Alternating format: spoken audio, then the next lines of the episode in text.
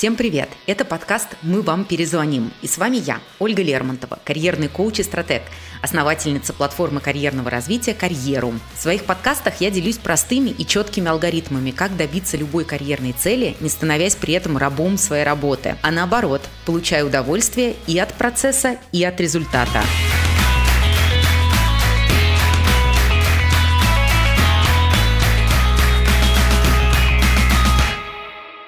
Умение договариваться со всеми, будь то начальник, жена или злая консьержка, это не дар. Это навык, которому можно научиться. Сегодня поговорим о том, как договариваться с людьми, чтобы получать то, что вам нужно. Какая картинка возникает в вашей голове при слове «переговоры»? Парли ми поршни, поршни, пор, парла, парла... Минтер? Да, парла, минтер. Переговоры. Если не это, то, скорее всего, деловая встреча мужчин в строгих деловых костюмах, которые пытаются уломать друг друга на более выгодные условия. Но на самом деле переговоры есть в жизни каждого человека. Мы постоянно о чем-то договариваемся, будь то покупка яблок на рынке или разговор о повышении на встрече с боссом. Переговоры – это любой контакт с другими людьми, от которых зависит исполнение или неисполнение ваших желаний и потребностей. Лет 10 назад я читала одну популярную и крайне харизматичную блогерку, которая не стеснялась говорить о своих желаниях. Например, однажды она упомянула, что покупала яблоки на рынке и попросила продавца положить их не в пакет, а в коробку. Меня эта история настолько поразила, что я тогда подумала, это что же получается? Я могу просто взять и попросить человека сделать так, как мне удобно? Да не, быть такого не может. Для понимания, я на тот момент была далека от восприятия жизни, которое у меня есть сейчас, и была эдакой хорошей девочкой. Потом я еще долго обдумывала эту ситуацию, обсуждала ее с психотерапевтом и пришла к выводу, что это вполне нормальная история. Ты понимаешь, чего ты хочешь, ты видишь варианты, как это получить, и ты знаешь, кого об этом попросить. Но я на тот момент, вместо того, чтобы учиться выстраивать общение вокруг своих целей, думала о том, а будет ли это уместно. А, а что подумает мой начальник? А уместно ли сейчас говорить о повышении, конфликтовать, спорить с вышестоящими и вообще отстаивать свои интересы нельзя. Это опасно. Ведь что обо мне подумают? И вот эти вопросы и фразы я регулярно э, говорила себе. А сейчас я получаю практически каждый день от подписчиков и участников своего проекта «Карьерум», которые мне пишут ровно такие же вопросы, которые им, в свою очередь, приходят в голову. И каждый раз я расстраиваюсь из-за такой формулировки. Можно же сэкономить кучу энергии и времени, не анализируя уместность, а сместив фокус внимания на то, как реализовать то, что ты хочешь. Причем инструмент для этой реализации есть у каждого, словами через рот. Но почему-то этот способ для многих оказывается самым сложным. К сожалению, у нас э, все еще есть куча установок, которые мешают нам пользоваться своим даром говорить. Э, я уверена, что начальник сам должен повышать, а если он не предложил, значит надо молчать. Э, отстаивать свои интересы плохо и морально тяжело, лучше буду молчать. У нас не принято отстаивать свою точку зрения, прав всегда тот, кто выше по должности. Когда нужно поговорить о зарплате, мне становится стыдно. Когда мне говорят, что нужно пиарить свои достижения, я считаю этого человека сумасшедшим. Эти установки кто-то из нас впитал из советского детства, а кому-то они достались уже от родителей, еще детство прошло в СССР. А нас так воспитывали, быть скромными, не выделяться, старших нужно уважать, они всегда правы и так далее. В итоге мы все воспитанные, но чего-то не очень счастливые. Так что же делать?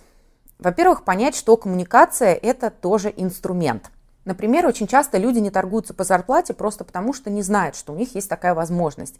И если кто-то из их окружения рассказывает, что добился, например, прибавки к зарплате, потому что поговорил со своим боссом, эти люди искренне удивляются, и их реакция всегда примерно одинаковая. А что, так можно было? Ну, вообще-то да. Коммуникация – это навык. Мы ведь не рождаемся с умением читать и писать, мы этому учимся. Так и с коммуникацией. Невозможно уметь хорошо делать то, чему никогда не учился. Здесь, как и в любом другом деле, чем больше практикуешь, тем выше твой скилл. В карьерном клубе участники как раз учатся развивать этот навык и получают повышение зарплаты на 33% в среднем, просто договариваясь об этом. С собеседником нужно не только разговаривать, но и слушать его. Только слушать активно, то есть после молчания задавать правильные вопросы о том, что вам рассказал собеседник. Проявите эмпатию, покажите, что вы пришли не сражаться и отстаивать свою позицию, а готовы к беседе и к поиску совместного решения. Так человек сможет углубиться в подробности, рассказать вам нечто, что может сыграть решающую роль в переговорах. Как вам поможет умение задавать сильные вопросы важных для карьеры разговорах? Например, на первом интервью важно узнать о мотивации компании, закрытии вакансий, чтобы в дальнейшем с большей вероятностью провести успешный торг о зарплате. Можно спросить, например, как давно вы ищете человека, с какими проблемами сейчас сталкивается компания или команда, из-за того, что, например, эта позиция не закрыта. Какую ценность принесет эта роль компании? Какие метрики для оценки успеха этой роли вы будете использовать? Если эти вопросы задать вовремя, до обсуждения компенсации, то интервьюер с большей охотностью на них ответит. И, скорее всего, ответ будет максимально честным, что выгодно для вас. Вы сможете вести разговор о деньгах уже более подготовленным и осведомленным на основе как раз вот этой информации. На первый взгляд учитывать нужно только свои потребности, но если вы поймете мотивы собеседника, это поможет вам добиваться и собственных целей тоже. Давайте расскажу на собственном примере. В моей компании было не принято работать удаленно, а мне было очень важно перейти именно на такой формат работы. Тогда я начала думать, а что важно для моего начальника? И в итоге я пришла к выводу, что его главный страх и риск – это если я буду работать из дома, то стану менее эффективной, а, буду дольше отвечать на запросы и стану в целом менее доступной для команды команды. Когда я поняла этот его страх, дело уже было за малым а, продать свою идею таким образом, чтобы начальник понял, что я а, не потеряю свою эффективность, а наоборот приобрету ее, работая в комфортных для меня условиях. В таких переговорах важно подойти с позиции вин-вин. Вы должны не только получить что-то выгодное для себя, например, работать из дома, но и дать выгоду собеседнику. Так я буду еще эффективнее, смогу приносить больше денег компании, например, если ваша роль в продажах. Что сделала я? Я начала периодически работать из дома, чтобы таким образом показывать своему начальнику, что моя удаленность никак не влияет на качество моей работы. А, я все так же продолжала предоставлять ему всю требующуюся от меня информацию и, конечно же, в лучшем виде. Спустя некоторое время у меня уже накопилась некая база конкретных примеров, а, на которые я могла опираться, чтобы отстоять свою точку зрения, почему и вообще насколько эффективно я могу работать из дома. Поэтому а, после этого я спокойно уже поговорила со своим руководителем и аргументированно отстояла это свое желание работать вне офиса.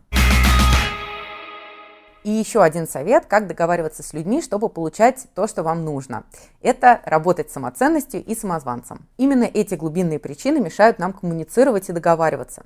Самозванец постоянно кричит «Ты что? Да тебя никто не послушает!» Что? Начать разговор первым? Ни за что. Какое тебе повышение? Ты вообще кто? И на этой молчаливой ноте повышение, рост зарплаты, премии и другие возможности откладываются в долгий ящик и покрываются километровым слоем пыли. Поэтому нужно работать над своей самооценкой и изгонять своего самозванца всеми доступными средствами. Например, вступить в карьерум-клуб и пройти наш трек «Самооценка 2.0», ну или хотя бы начать с простых упражнений на повышение своей самооценки. Например, очень хорошая привычка вести блокнот достижений. Если ваши достижения не отметил кто-то другой, это вовсе не означает, что их не было. Поэтому возьмите эту приятную ответственность на себя. Каждый день находите в своей деятельности то, что вы сделали хорошо. Не идеально, а просто хорошо. Обязательно зафиксируйте это письменно, а в конце месяца посмотрите, как много всего вы сделали. И пятое, не забывайте про экологичность.